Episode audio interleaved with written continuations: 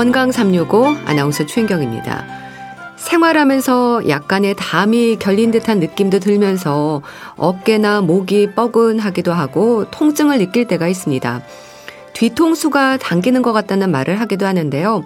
근막 통증 증후군이라고 들어보셨어요? 우리 근육을 둘러싸고 있는 얇은 막을 근막이라고 하는데요. 근육에 스트레스가 가해지고 근육이 지나치게 긴장이 되면서 조직이 손상될 위험이 있습니다. 그럴 때 통증이 생기는 거죠. 두통을 의심하기도 하는 근막 통증 증후군 어떻게 이해하면 좋을지 들어보시고요. 많은 분들이 나이를 실감하는 노안, 우리 눈의 노화 현상에 대해서도 알아보겠습니다. 건강 365 김동률의 출발 듣고 시작하겠습니다.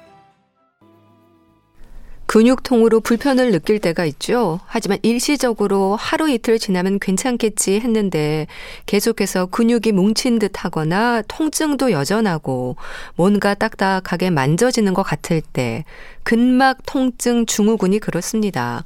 근막 통증 증후군, 근육통이 오래되면 생기는 걸까요? 경희대 한의대 침구과 김용석 교수와 함께 합니다. 교수님 안녕하세요. 네, 안녕하세요. 네, 반갑습니다, 교수님. 네, 네, 안녕하세요. 근막 통증 증후군은 근육통의 일종인 건가요? 네, 그렇습니다. 우리가 흔히 경험하는 이제 근육통은 주로 이제 근육이 긴장되거나 또 스트레스를 받거나 또 무리하게 과도하게 사용하거나 예. 또 아니면 뭐 작은 손상들 때문에 발생하게 되거든요. 이런 근육통은 주로 이제 손상을 받은 근육 에 문제가 생기기도요. 네. 또 손상받은 근육 인근에 있는 근육에도 나타나거든요. 그게 적절하게 치료하지 못하게 되면 온몸에 이제 근육통이 나타날 수가 있어요. 어, 대개 이제 온몸에 전신적인 근육통이 나타나는 경우는 뭐 염증이나 약물 부작용에 의해서 생기게 되고요. 예. 그 외에도 뭐 근육이 삐끗하거나 또 근육에 경련이 생기면 쥐가 난다고 얘기하거나 예. 또 독감이나 요즘 같은 이제 코로나 19에 의해서도 근육통이 나타나고요. 또 피부 근육염이나 만성 피로 증후군에서 근육통이 나타나고 이런 근육통의 일종이 바로 근막 통증 증후군이라고 볼 수 있죠. 네. 그럼 전체적으로 몸에 근육통이 나타나는 건가요? 이런 상태를 말하는 건가요? 아니죠. 이제 근육에 일반적으로 근육이 손상된 부위에 통증이 생기고요. 음. 그 인근에 있는 근육에 통증이 생기고 네. 그것이 적절하게 치료되지 않게 되면 그 통증으로 인해서 다른 부위에까지도 계속해서 아. 퍼져서 전신적인 근육통도 나타날 수가 있죠. 네. 근막 통증 증후군 만성적인 느낌도 드는데요. 교수님 원인이 뭔가요? 어, 원인은 뭐 여러 가지가 있을 수가 있어요. 이제 발생되는 원인은 이제 갑작스럽게 근육을 움직였을 때 생기는 거거든요. 네. 근육이 과도하게 긴장함에 따라서 이제 조직도 손상이 되고 또 근육 세포 내에 어떤 칼슘 농도 조절에 이상이 생기게 되면 증상이 시작되거든요. 예. 또 이제 직접적인 그런 자극이 될 수 있는 게 뭐냐면은 갑자기 움직이는 거고 심하게 어떤 손상을 입거나 또 하나가 뭐냐면 동일한 동작을 반복적으로 하는 경우에요. 어. 예를 들면 테니스 경기 같은 경우에는 앉아서 보다가 고개를 왔다 갔다 계속 움직이잖아요. 예. 이래서도 생길 수가 있어요. 아. 또 하나는 이제 다리 길이가 차이가 나면 불균형이 생기고요. 네. 그리고 골반도 마찬가지로 불균형이 생겨버리면 앉아 있을 때나 서 있을 때 우리 몸의 중심을 잡지 못하니까 불균형이 생기고요. 또 하나는 자세 불량인 경우가 있는데 대표적인 게 뭐냐면 머리가 앞으로 나가고 어깨가 둥그렇게 되는 경우에 우리 거북목이라고 네. 하잖아요. 이런 경우에 직접적인 어떤 자극 인자가 되고요. 네. 또 간접적으로 2차적으로 생긴 경우는 뭐 통증에 의해서 생기는 경우 근육이 통증이 있게 되면 근육이 딱 뭉쳐지잖아요. 그리고 내부 어떤 장기의 이상으로 생기는 통증 그리고 뭐 관절에 의한 통증, 뭐 스트레스라든지 어떤 종양에 의해서 통증이 나타나는 이런 원인도 있고요. 네. 대개 이제 뭐 면역력도 떨어지거나 아니면 갑상선의 기능이 떨어지거나 뭐 빈혈이 있는 분들은 경계치에 있는 분들이 이런 분들이 많이 생겨요. 왜 그러냐면은 경계치 이하로 돼서 명확하게 뭐 빈혈이거나 갑상선에 문제가 생기면 약물을 드실 텐데 네. 그렇지 않고 경계에 있는 부분들은 약물을 쓰기에도 애매한 아, 거거든요. 그렇겠네요. 그런 분들은 근육이 손상 이 쉽게 될 수 있기 때문에 이런 현상들이 잘 수 생길 수가 있죠. 네. 원인이 참 다양한데 그럼 자세가 문제가 되는 건 왜 그렇습니까? 그 우리 몸의 움직임이라는 게 이제 근육을 주로 주관하잖아요. 네. 되게 그래서 어떤 한 동작을 움직이게 되는 거는 그 어떤 움직임을 일으키는 근육만 작용하는 게 아니거든요. 예를 들면 이래요. 팔을 굽히는 동작을 할때 팔을 굽히는 근육만 움직이는 게 아니에요. 그렇죠. 왜냐하면 팔을 굽히는 걸 계속 더 굽히면 안 되잖아요. 네. 굽히지 못하게 만드는 근육이 서로 균형을 아. 잡아서 아. 움직이는 거거든요. 네. 그런데 자세가 불균형하게 되면 한쪽의 힘은 약하게 되고 그러면 반대 쪽을 작용하는 힘은 강하게 되잖아요. 그러면 불균형이 생겨요. 그러면 네. 근육의 움직임이 원활하게 되지 못하고 또 힘이 분산되는 게 적절하지 않으니까 한쪽 근육이 무리가 갈 수가 있지요. 네. 그리고 또 근육이 좌우의 길이나 힘의 균형이 이루어져야 최소한의 힘으로 움직이게 되는데 자세가 불균형이 되면 한쪽은 짧고 긴장되고 예. 또그 반대는 상대적으로 길고 이완되면 힘의 균형이 안 되잖아요. 그러면 쉽게 근육이 손상이 되거든요. 그러면 근육이 뭉치게 되고 통증이 발생하게 되는 거죠. 네. 또 수면 장애라든지 관절이 주는 영향도 큽니까? 어, 수면 장애나 관절의 영향도 상당히 크죠. 우리가 잠을 충분히 자지 못하거나 또 잠에서 자주 깨거나 또 악몽을 많이 꾸거나 하게 되면 예. 이런 근막 통증 증후군의 유발 인자가 되고요. 또 반대로 지나치게 잠을 많이 자는 것도 이런 아. 유발 인자가 돼요. 네. 그러니까 수면 중에는 이제 체중에 의해서 통증 유발점이 압박되니까 통증이 생겨서 잠을 잘 못 잘 경우도 있고요. 예. 이런 통증 유발점은 근육이 뻣뻣해지거나 굳어지거나 힘을 약화되는데 영향을 줄 수가 있어서 이런 경직은 수면이나 장시간 같은 자세로 앉아 있는 것 같이 움직임이 없는 상황에도 뚜렷이 나타나거든요. 또 관절에게 통증이 생기게 되면 통증 부위에 또 근육에 통증이 생기고 또 관절염이 생기게 되면 관절의 움직임이 제한되다 보니까 움직임이 불균형이 초래돼서 이런 현상들이 생기거든요. 네. 그래서 근막 통증 증후를 치료하는 것은 물론 이런 경우에는 관절 질환도 같이 치료를 해줘야 되는 거죠. 네. 또 심한 운동이 위험 요인일 것 같은데 오히려 운동 부족이 원인일 수 있다고 하던데 이건 어떻게 이해하면 될까요? 그렇죠. 이제 근육에 문제가 생기는 경우는요. 첫 번째는 지나치게 많이 쓰는 경우. 그리고 지나치게 잘못 쓰는 경우, 네. 그리고 지나치게 움직이지 않는 경우, 이게 음. 문제가 생길 수가 있거든요. 너무 사용하지 않아서 생기는 근육통이 있거든요. 그러면 너무 사용하지 않으면 근력이 약해지잖아요. 네. 그러면 근육이 뻣뻣해지고 유연성도 근력도 떨어지게 돼요. 그러면 어떻게 돼요? 조금만 무리해도 통증이 오는 거예요. 예를 들면 음. 이거예요. 평소에 운동을 거의 하지 않던 사람이 주말에 뭐 등산 갔다 오거나 또뭐 산에 체육대회 하고 나면 온몸이 아프다고 하는 거 있잖아요. 네. 바로 이런 경우에 속하는 거죠. 음. 그렇다면 교수님 우리가 흔히 말하는 근육통하고 근막 통증 증후군의 증상은 어떤 차이가 있습니까? 어, 물론 근막 통증 증후군의 증상으로 이제 근육통이 나타날 수가 있어요. 네. 이때 근육통은 단순한 어떤 근육통이 아니라 근육을 감싸고 있는 근막에 통증 유발점이라는 게 있는데 그게 활성화돼서 생기는 이런 통증을 근막 통증 증후군이라고 얘기하거든요. 예. 이 통증은 조금 깊숙하고 욱신욱신하는 이런 통증의 양상을 나타나게 되고요. 이 단순한 근육통하고 이제 근막 통증 증후군을 구별할 수 있는 어떤 특징적인 소견은 이런 건데요. 네. 어, 발생 부위를 만지면 근육 통증 유발점을 만지면 통증이 심하게 느껴지는 거예요. 갑자기 움찔할 정도로 아. 심하게 느껴지는 거고요. 네. 그리고 근육이 원래 길이만큼 늘어나는 것들을 통증이 있으니까 근육이 뭉쳤으니까 방해하겠죠. 그리고 그러다 보면 근육의 움직임이 덜해지니까 힘이 약해지고 운동을 제대로 할 수가 없는 거고요. 예. 이렇게 발생 부위를 자극하게 되면 국소적인 어떤 경렬, 움찔하는 이런 현상들이 생기고요. 지속적으로 뻐근하고 뭔가 당기는 이런 증상들이 나타나게 되죠. 네. 근데 교수님 사실 근육통은 누구나 경험할 수 있는 증상이지 않습니까? 그러니까 조금만 무리해서 걸어도 운동을 해도 근육통을 느끼는데 그럼 근막 통증 증후군으로 진단되기까지 뭐 서서히 이게 진행이 되는 건가요? 어, 꼭 그렇진 않고요. 근막 통증 증후군은 이제 급성적으로도 생기기도 하고요. 예. 또 만성적으로 지속돼서 생기는 경우가 있어요. 이제 급성적으로 생기는 경우 또 만성적으로 생기는 경우는 물론 만성적으로 생기는 경우는 그 통증을 유발시킬 수 있는 그런 근막의 통증 유발점이 잠복돼 있다가 어떤 상황이 되게 되면 이게 활성화돼서 문제를 일으키는 거거든요. 예. 근데 급성적으로 생기는 경우는 근육을 갑자기 움직이다가 과도한 스트레스가 가해질 때 또 근육이 너무 과도하게 긴장될 때 이게 발병할 수가 있거든요. 그 중에서 또 어떤 경우가 있냐면 일교차가 심한 환절기에 아주 격렬한 야외 운동을 하다가 이런 근막 통증 증후군이 발생할 경우도 있거든요. 예. 왜냐하면 환절기가 되면 근육이 긴장하게 되거든요. 그때 갑자기 움직이게 되면 이런 현상들이 생길 수가 있고요. 네. 또 기온 변화가 극심한 가운데 무리하게 이런 운동을 하게 되면 근육을 싸고 있는 이런 막 조직이 손상을 시켜서 통증을 나타내고요.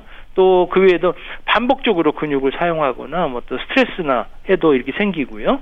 또 이렇게 급성적으로 나타나다가 장기화되면 적절하게 치료가 안 되면 만성적으로 발전할 수가 있어요. 그래서 전신의 근육통을 또 호소할 수가 있거든요. 그렇게 예. 되면 치료 과정이 좀 복잡해지죠. 예. 심하면 뭐 근육이나 또 인대나 연골까지 손상을 야기시킬 수가 있어요. 예. 근데 참 우리 몸에서 근육이 차지하는 부분이 크지 않습니까? 당연히 근육이 하는 일도 많고요. 아무래도 근육은 우리 몸에서는 40% 이상 차지하거든요. 아주 네. 큰 부분이에요. 근데 근육은 또 매일같이 움직이잖아요. 근육 네. 안 움직일 수 없지요. 그렇, 그렇다는 얘기는 쉽게 손상될 수 있다는 거예요. 그러면 통증을 유발할 수 있는 요인들이 근육에 상당히 많다는 건데 우리가 흔히 이제 소홀하게 여기는 부 중에 하나가 근육 중에 하나거든요. 왜냐하면 병원에 가서 검사를 하게 되면 대개 엑스레이나 MRI나 찍게 되면 신경이나 뼈나 인대를 보거든요. 네. 근데 거기에 이상이 없는데 통증을 호소하다 보니까 이런 현상들을 잘 간과하는 경우가 상당히 많거든요. 사실 이제 근육 통증을 호소하는 분 중에 30%에서 어, 한 85%가 이제 근막 통증 증후군으로 알려져 있어요. 네. 그래서 평생 뭐 잘못된 습관으로 몸이 지나치게 한쪽으로 긴장돼 있다거나 또 장시간 같은 동작을 반복하는 어떤 직업병일 수도 있고요. 또 교통사고나 어떤 낙상과 같은 외상으로 인해서 근육이 손상될 수도 있어요. 그래서 네.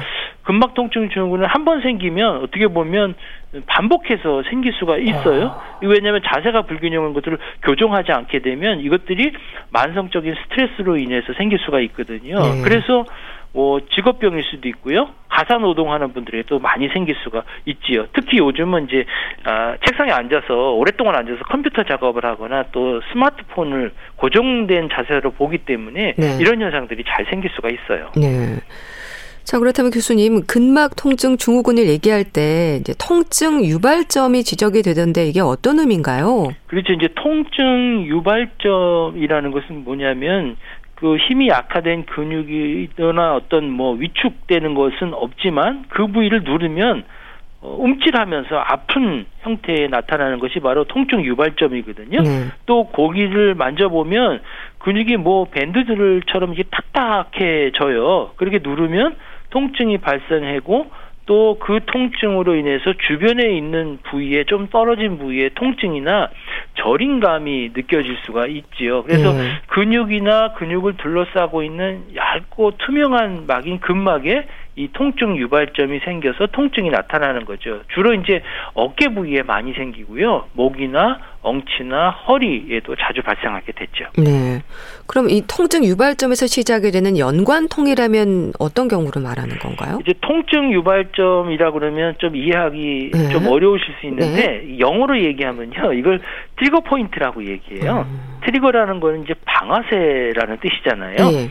이제 방아쇠를 땡기면 총알이 과녁에 멀리 있는 과녁에 맞잖아요. 네. 이제 근막 통증 증후군의 이 trigger point라는 통증 유발점을 누르면 그 통증이 그곳에서 조금 멀리 떨어진 곳까지 통증이 나타난다고 해서 이걸 이제 연관통이다라고 얘기를 하는 거거든요. 네. 그래서 이 통증 유발점은 해당 통증 유발점이 있는 부위와 그 주변에만 생기는 게 아니라 심지어 통증 유발점과 멀리 떨어진 부위에도 통증을 느낄 수가 아. 있는 거예요. 예를 들면 이런 거거든요. 네. 통증 유발점이 목 주위에 있다면 두통도 생기고요. 음.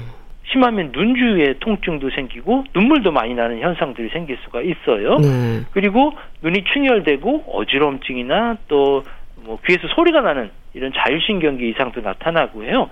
또 통증 유발점이 어깨에 있다면 팔이나 손이 저리거나 힘이 빠지는 증상도 생기고요. 네. 또 허리나 엉덩이에 있으면 엉덩이 밑으로 다리까지 저리기도 하고 또 심하면 뭐 호흡이 불편해지거나 뭐 설사하거나 또 여성인 경우는 생리통 증상들이 더 심해지거나 이런 현상들이 생기고 또 만성화되게 되면 우울증이나 수면 장애까지 나타날 수가 있죠. 네. 그럼 이 근막 통증 증후군으로 고생하는 분들이 많은가요? 비교적 흔한 질환이라고 들었습니다. 그렇죠. 근막통증 증후군은 근골계 통증을 호소하는 분이 한 70% 이상에서 아. 나타날 수 있고요. 네. 또 만성 통증으로 호소하는 분들 중에 보면 한 80%가 여기에 해당한다고 볼 수가 있어요. 그렇게 된것 이유는 뭐냐면 근막 통증 증후군을 이제 소홀히 생각하는 경우가 많기 때문에 그렇거든요. 검사상으로 이상이 없기 때문에 뭐 꾀병이다, 또 음. 쉬면 낫는다고 그냥 지나쳐서 병이 더 키워진 경우를 볼 수가 있거든요. 또 통계적으로 보면 어, 남성보다는 여성 환자분들이 훨씬 더 많은 거를 볼 수 있어요. 네. 아무래도 뭐 호르몬의 어떤 생리적인 차이도 있을 수 있고요. 여성은 남성보다는 뭐 육아나 가속 노동을 통해서 근육이 항상 긴장된 상태에 있고 자세가 불균형하거나 반복적인 일들을 반복하다 보니까 이런 네. 증상들이 심해지고 많이 발생한다고 볼 수가 있겠죠. 네. 그럼 근육통이 오래되면서 이렇게 근막이 손상된 상태로 이어지면 그만큼 통증이 심해지는 건가요? 환자들은 주로 어떤 표현을 하는지도 궁금합니다. 네, 근육통이 오래되게 되면 그 통증으로 인해서 2차적인 또 통증이 생길 수 있고요. 그 통증에 의해서 전신적으로 퍼질 수 있기 때문에 어, 적절한 치료를 초기에 하는 것이 무엇보다 중요하고요.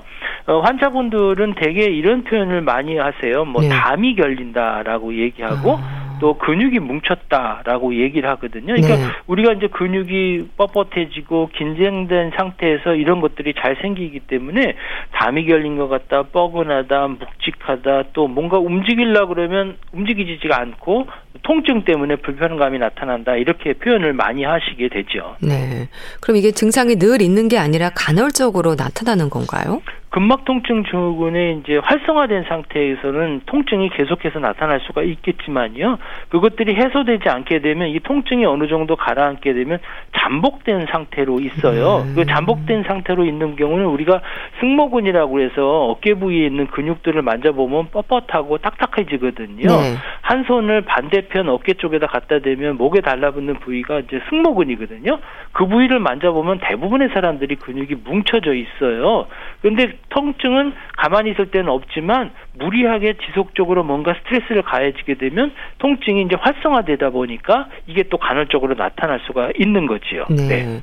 그럼 통증뿐 아니라 뭐 경련이나 움직임에도 제한이 따릅니까? 그렇죠. 이제 근막 통증 증후군이 이제 통증의 악순환 고리가 있어요. 네. 이제 첫 번째 이제 근육이 손상이 되게 되면 근육의 혈관들이 수축이 돼서 그러면 근육 내에 예, 산소 상태가 조금 부족하게 되면 통증을 유발하는 물질들이 자꾸 쌓이거든요. 그러다 보면 통증 유발점이 되고 그러면 주위에 있는 신경근을 자극해서 통증을 유발하면 통증이 생기면 우리 몸 움직이기 잘 않거든요. 음. 움직이지 말라는 신호가 가야 되니까 아프니까. 네. 그러면 점점 통증 유발 점수 이런 숫자가 늘어나게 되면 통증이 순환이 악순환이 되거든요. 그러면 심해지면 운동 범위가 점점 감소되고 경련이나 이런 현상들이 생길 수가 있지요. 네. 근막 통증 증후군이 나타나는 부위에 따라서 뭐 두통이나 이명, 악관절에 어깨, 허리, 무릎, 발까지 전신으로 통증이 생긴다고 들었습니다. 참 아주 부담스러운 질환이라는 생각이 드는데 교수님 그래서 진단도 쉽지 않겠어요. 네, 사실 이제 진단이 쉽지 않기 때문에 문제가 되거든요. 뭐 머리부터 발끝까지 그야말로 전국적으로 아파지는 분들이 상당히 많이 있는데요. 네.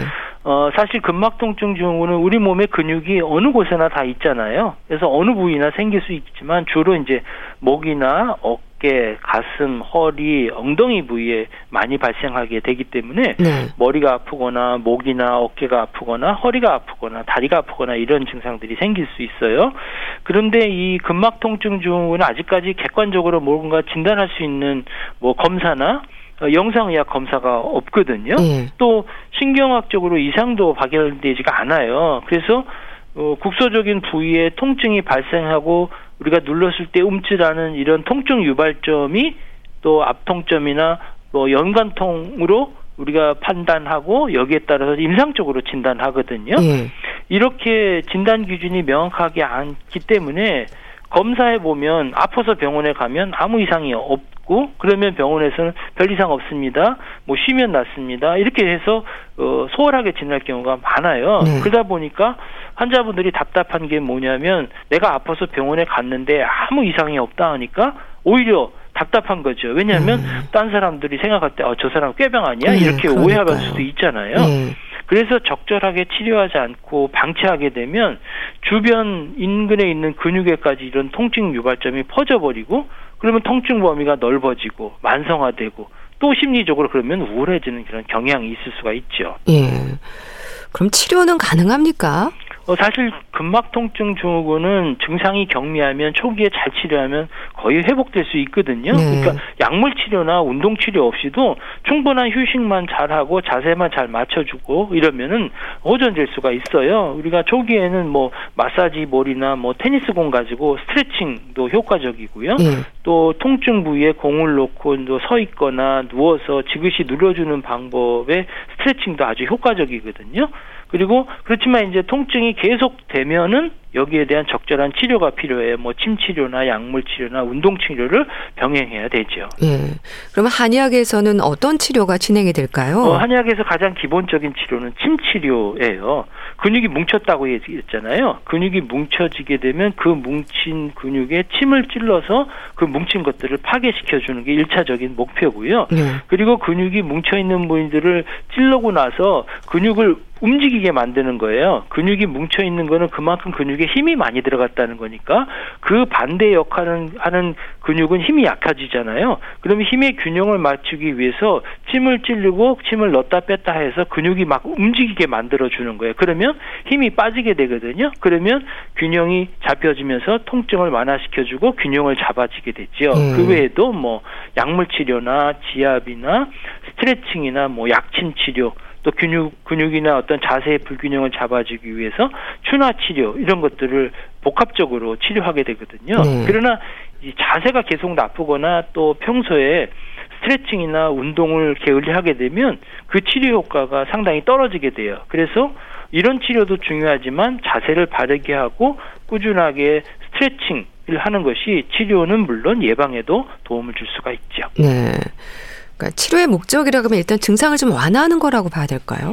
아무래도 증상을 완화하는 것이 일차적인 목표가 되겠고요. 음. 그래서 그 외에도 더 중요한 것이 있는데 사실은 근막 통증 증후군을 지속적으로 유발시키는 인자를 찾아라서 음. 그것들을 교정하는 것이 재발을 방지하는 거예요. 이 근막 통증 증후군은 앞에도 말씀드렸죠. 반복해서 재발할 수가 있거든요. 왜냐하면 자세가 불균형돼 있는 어떤 잠복된 인자가 있기 때문에 그게 불균형 것들을 잡아주지 못하면 언제든지 또 생길 수가 있어요. 그래서 근막 통증 증후는 치료하지 않고 방치하면 네. 처음 문제를 일으킨 근육에서 멈추지 않고 주변에 있는 근육까지 퍼져서 만성화될 수 있기 때문에 네. 어떤 질환도 마찬가지지만 만성적으로 보이게 되면 치료가 어렵게 되잖아요. 네. 그래서 적절한 치료를 빠르게 해야 되고 근본적인 치료를 해야 되겠죠. 네. 일단 예방법이라고 하면 자세가 중요한 거네요. 사실 어떤 치료도 자세나 뭐 스트레스나 업무 환경 등 원인이 되는 이런 문제들을 해결하지 않으면 효과가 떨어지거든요. 예를 들면 다리 길이가 차이가 나는데 그것들을 회복하지 않고 통증이 생긴 부위만 계속해서 자극을 주게 되면 물론 통증을 완화시켜주는 그런 효과가 있기 때문에 통증은 줄어들 수 있어도 네. 언제든지 또 불균형이 계속 문제가 생겨서 스트레스를 가해지게 되면 이런 증상들이 생길 수가 있기 때문에 네. 자세를 잡아주는 게 상당히 중요하거든요. 또한 아울러서 꾸준한 스트레칭을 통해서 근육이 경결되지 않도록 만들어 주는 것이 무엇보다도 중요합니다. 네. 또 일시적으로 생길 수 있는 근육통을 그때그때 풀어주는 것도 필요하겠어요. 아, 그렇죠. 이제 근육 근막 통증 증후군을 그냥 치료하지 않고 풀어주지 않고 방치하게 되면 근육 자추 때문에 이런 통증 때문에 몸의 자세가 흐트러지게 되거든요. 그리고 또한 뭐냐면 아프게 되면 우리 몸을 움직이지 못할 뿐만 아니라 네. 그것들을 움직이기 위해서 보상적으로 다른 곳에 또 움직이게 되거든요. 그러면 다른 근육까지 문제가 생기기 때문에 계속해서 악순환이 생길 수가 있어요. 주로 이제 증상이 나타나는 목 뒤라든지 후두부 쪽에 근육의 힘이 약해지면 이제 목 디스크까지 발산할 수가 있거든요. 네. 그래서 이런 근막 통증 증후군이 있는 분들은 수시로 근육을 풀어주고 또 자세를 똑바로 해야 되는데 특히 이제 직업병일 경우가 상당히 많거든요. 이걸 소홀히 하는 경우가 상당히 많은데 직업 때문에 문제가 생기는 경우는 장시간 앉아서 사무직에 있는 분들이라든지 예? 또 공부하는 학생이라든지 또 장시간 운전하시는 분이라든지 또 장시간 스마트폰 보시고 뭐 PC 활용하는 분들에게는 항상 스트레칭 해주고 올바른 자세를 유지하는 게 필요하죠. 네.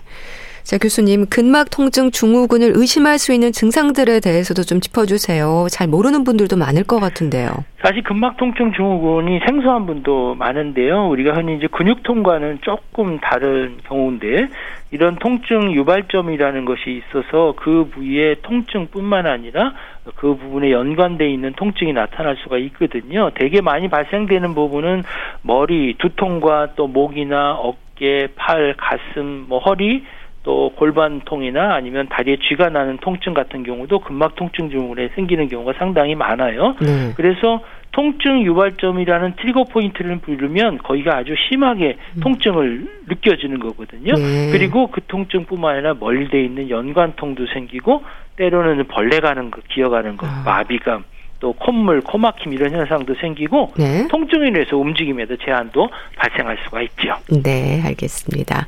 자, 오늘은 근막 통증 증후군에 대해서도 알아봤는데요. 경희대 한의대 침구과 김용석 교수 함께 했습니다. 말씀 잘 들었습니다. 감사합니다. 네, 감사합니다. KBS 라디오 건강 365 함께 하고 계신데요. 캘리 클락슨의 Because of You 듣고 다시 오겠습니다. 노화는 이름만 들어도 어쩔 수 없이 받아들여야 하는 부분으로 인정하게 됩니다. 젊게 살기 위해서 많은 노력을 하지만 세월에 따른 몸의 변화는 어쩔 수 없는 부분이기도 하죠. 그런데 노안이긴 한데 젊은 노안도 많다는 지적도 있어서 신경 쓰는 분들도 많습니다. 가톨릭대 인천 성모병원 안과 황형빈 교수와 함께 합니다. 교수님 안녕하세요. 예, 안녕하세요. 네. 반갑습니다, 교수님. 노안 이름에서부터 기분이 좀 좋지 않다는 말을 하는 분들도 많습니다. 그러니까 이름대로 나이 들면서 생기는 증상인 거죠? 예, 맞습니다. 그 노안이라는 것은 질환을 얘기하지 않고요. 나이가 들면서 근거리를 주시하기 어려워지는 조절력이 떨어지는 생리적인 현상이라서 네. 이것은 질환이라기보다 나이 들어 생기는 자연스러운 노화 현상이라고 이해하시면 될 것 같습니다. 네. 그러니까 노화는 질환이 아니라 증상이라는 생각이 좀 드는데요.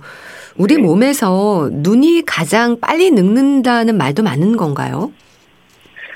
글쎄요, 그 우리 몸에서 눈이 가장 빨리 늙는다는 것은 아마도 우리가 대부분의 삶을 살면서 정보를 사람들은 보통 다 시각적인 정보에 의해서 90% 이상 의존한다고 이야기를 하고 있습니다. 따라서 네.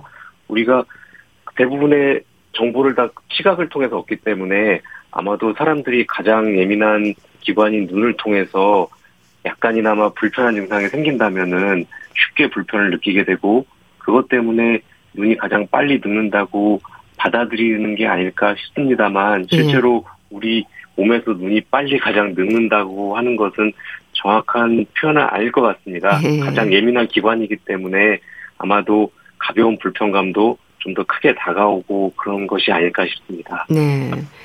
그래서 노안에 있어서는 이런 삶의 질하고도 연관되는 부분으로 지적이 되기도 하는데요. 이게 네. 불편을 넘어서 스트레스로 작용하는 경우가 많긴 하죠.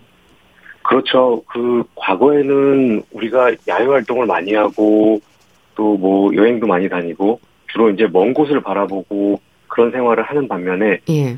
우리나라처럼 이런 대도시가 발달되어 있는 국가에서는 학생들은 계속 근거리 생활을 많이 하게 되고 또 요즘에는 중장년층들도 어, 컴퓨터를 많이 쓰시고, 뭐, 집에서 TV를 많이 보시고, 예. 어, 그런 활동을 많이 하시기 때문에 아무래도 먼 곳에 대한 시력에 대한 니즈보다는 주로 가까운 혹은 이제 중거리 정도의 시력에 대한 니즈가 크시기 때문에 노안이 와서 조절력이 떨어져서 이러한 거리가 안 보인다면 굉장히 불편을 많이 느끼시게 되고 네. 이것 때문에 또 스트레스를 많이 받으시게 되겠죠. 네.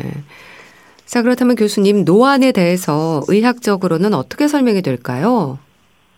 우리가 그 눈에 그 빛을 통과하는 사물을 인식할 때 검은 자, 소위 각막이라는 투명한 조직을 통과해서 수정체로 빛이 통과해서 망막에 상이 맺히게 됩니다. 수정체라는 네. 것은 눈의 앞쪽에 있는 콜렛만한 모양의 굉장히 투명하고 말랑말랑한 젤리 같은 조직인데요. 네. 이것이 나이가 들에 따라서 약간 단단해지면서 조절력이 떨어집니다. 조절력이 떨어진다는 것은 젊었을 때 수정체가 얇아졌다, 두꺼워졌다 이렇게 자연스럽게 조절이 되지만 예. 나이가 들에 따라서 노화 현상에 따라서 수정체의 경도가 바뀌게 되면서 예. 그 얇아지고 두꺼워지게 되는 그런 정도가 약하 낮아지게 되고요.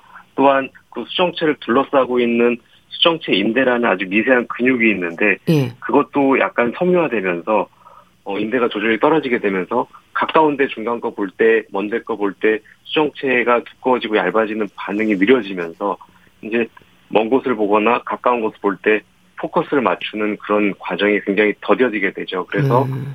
어, 나이가 들에 따라서 가까운 곳을 볼 때 젊은 친구와는 다르게 굉장히 어려움을 느끼게 되겠습니다. 예. 그렇다면 근시를 비롯해서 젊을 때 시력이 좀 좋았던 사람일수록 노안이 빨리 온다는 말은 어떨까요? 근거가 있는 얘기인가요?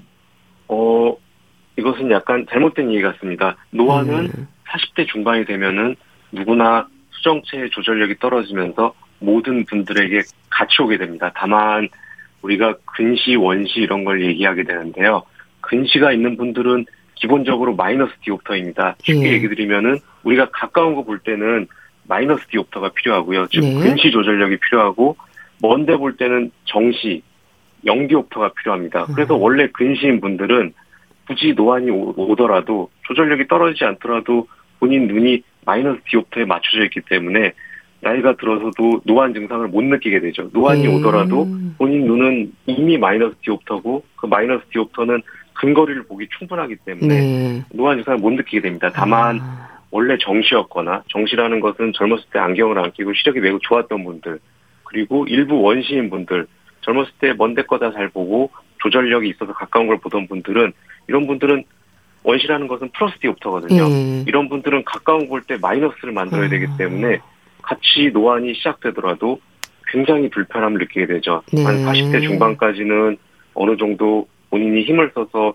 조절을 해서 마이너스를 만들 수가 있지만 나이가 더 들에 따라서 이제 조절력이 떨어져서 마이너스 디옵터 못 만들게 되면은 정시나 원시인 분들은 노안 증상을 더 힘들게 느끼시게 되죠. 아. 그래서 근시인 분들은 보통은 어 나이가 들어서도 예. 어 노안이 오더라도 안경을 벗고 가까운 걸 보게끔 되기 때문에 노안 증상을 그렇게 빨리 느끼지 않습니다. 네. 그렇다면 교수님은 또 같은 나이라도요, 노안이 좀 빨리 오는 사람이 있는가 하면 늦게 오는 사람도 있고 다르긴 한 것 같은데 이건 어떻게 이해하면 될까요?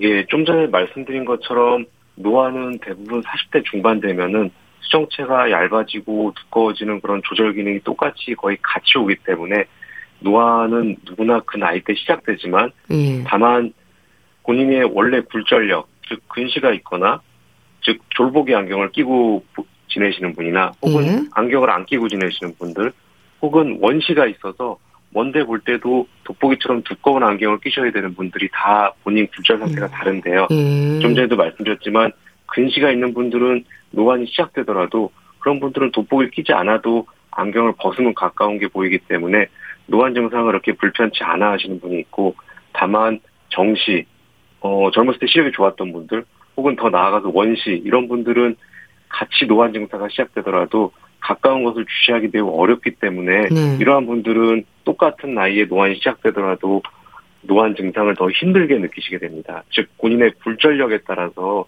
노안 증상을 느끼는 것들이 다 다른 것이지 노안이 더 빨리 오고 늦게 오고 물론 미세한 개인차는 있을 수 있습니다만 노안 증상이 모든 분들에게 다 같이 시작된다고 생각하시면 될 것 같습니다. 네.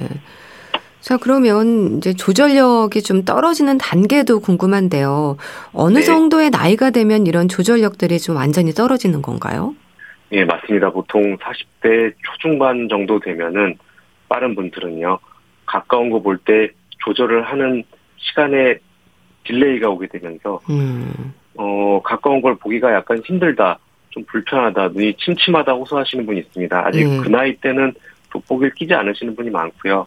어, 40대 중후반, 50대 초반으로 되게 되면은 이제 정시거나 원시인 분들은 돋보기에 의존하는 분들이 많이 생기게 되겠습니다. 그래서 예. 나이가 들면서 조절력이 떨어진다는 것은 예, 노화 현상이기 때문에 일종의 생리 현상으로 받아들이면 되지만 좀 전에 말씀드렸지만 요즘 대부분의 생활 패턴이 스마트폰이나 컴퓨터 또는 실내 활동에 맞춰져 있기 때문에 예. 많은 불편이나 힘들어하심 그런 스트레스를 느끼게 되시는 것 같습니다. 네.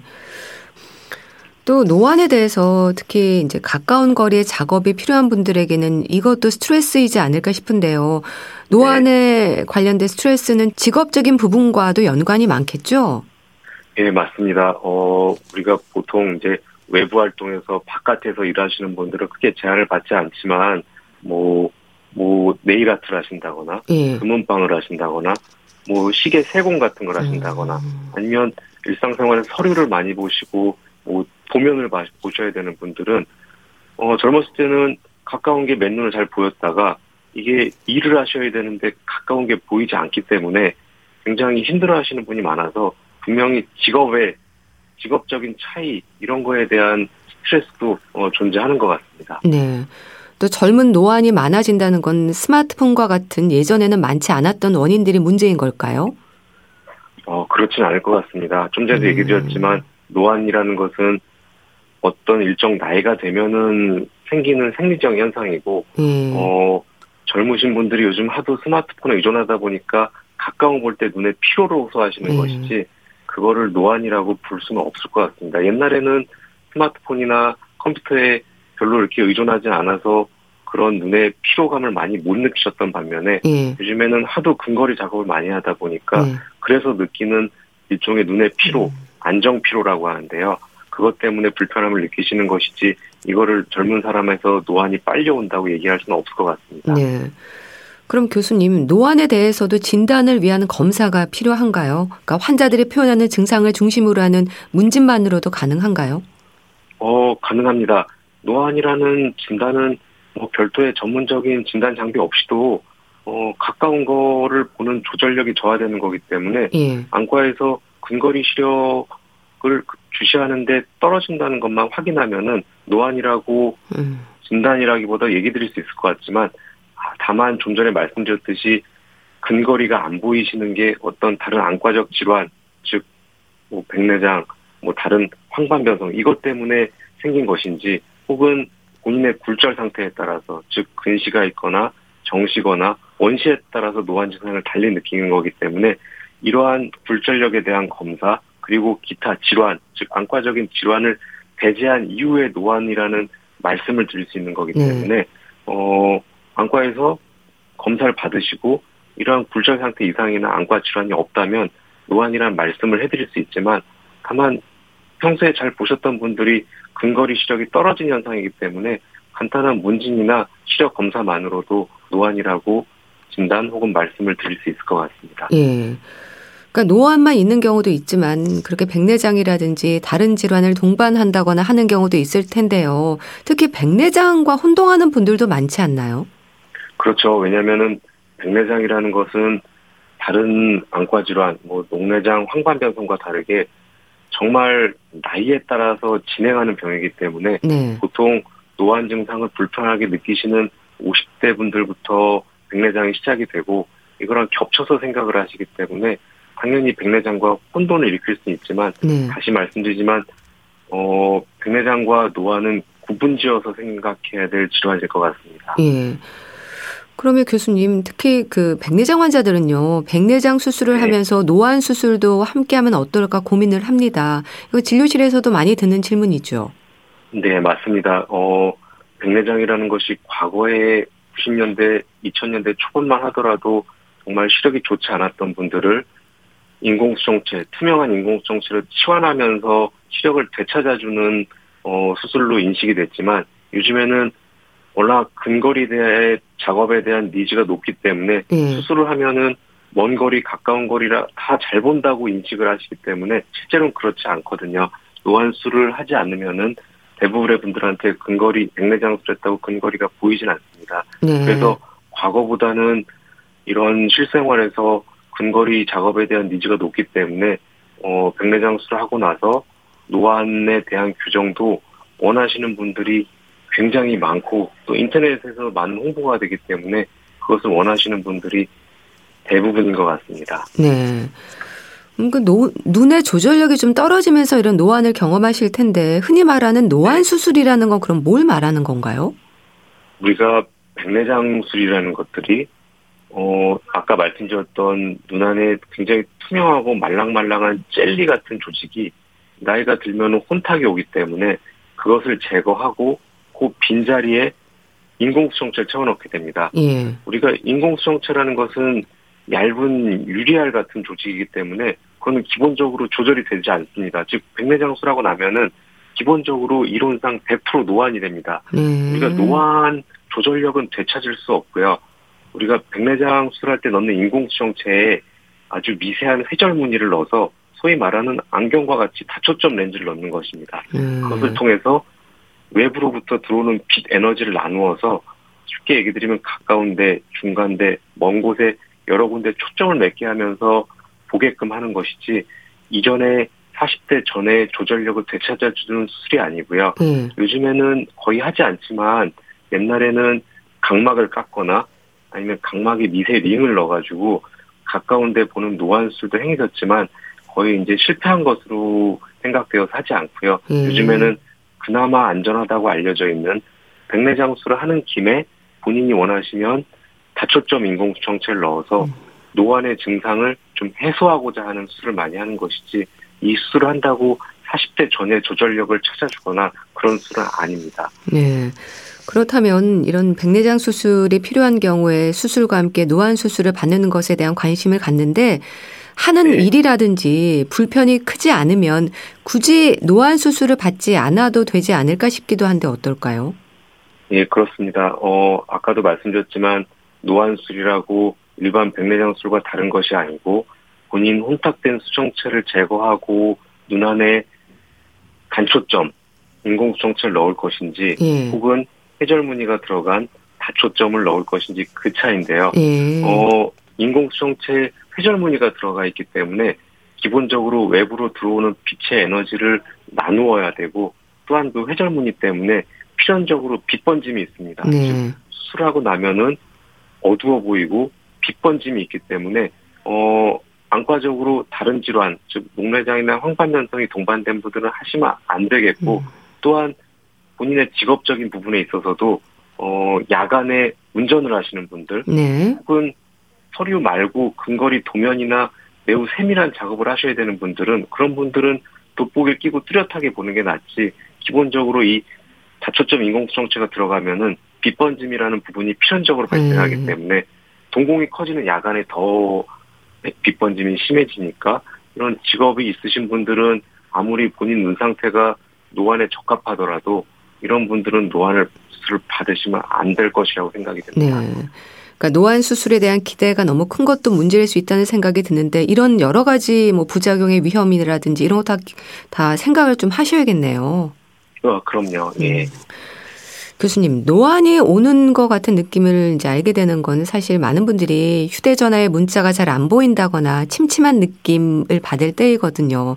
그래서 네. 안경을 네. 맞추기 시작하는데 돋보기 네. 사용까지 일단 안경을 맞추는 걸로 돋보기 사용 시기를 늦추는 분들이 많으십니다. 돋보기 네. 사용에 너무 부정적인 생각을 하는 경우가 있는 것 같은데 어떤 말씀을 주실까요?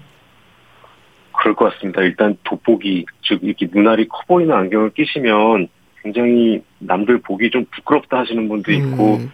나이 든다고 생각되시는 분도 있는데 어, 어 반드시 나이가 들어서 근거리 주시하는데 불편함이 있다면 그때만이라도 얇은 돋보기를 맞추셔서 끼는 게 맞을 것 같고요. 음. 좀 전에 말씀드렸지만 노안 교정 수술이라는 것은 백내장을 수술하는 김에 본인의 필요에 따라서 같이 교정을 하는 것이지 네. 단지 본인이 근거리를 보기 어렵다 그리고 수술할 만한 백내장이 없음에도 불구하고 네. 노안 교정 수술을 받는 것은 제 개인적인 생각으로는 다소 좀 불필요하다고 생각이 됩니다. 돋보기 끼는 것에 대해서 너무 그런 부담감이나 네. 부끄러움, 거부감을 가지지 않으셨으면 좋겠다는 생각입니다. 네, 알겠습니다. 자, 말씀 잘 들었습니다. 오늘은 노안과 관련해서 자세히 짚어봤는데요. 가톨릭대 인천 성모병원 안과 황형빈 교수와 함께 했습니다. 감사합니다. 예, 감사합니다. 우효의 청춘 보내드리면서 인사드릴게요. 건강365 아나운서 최인경이었습니다. 고맙습니다.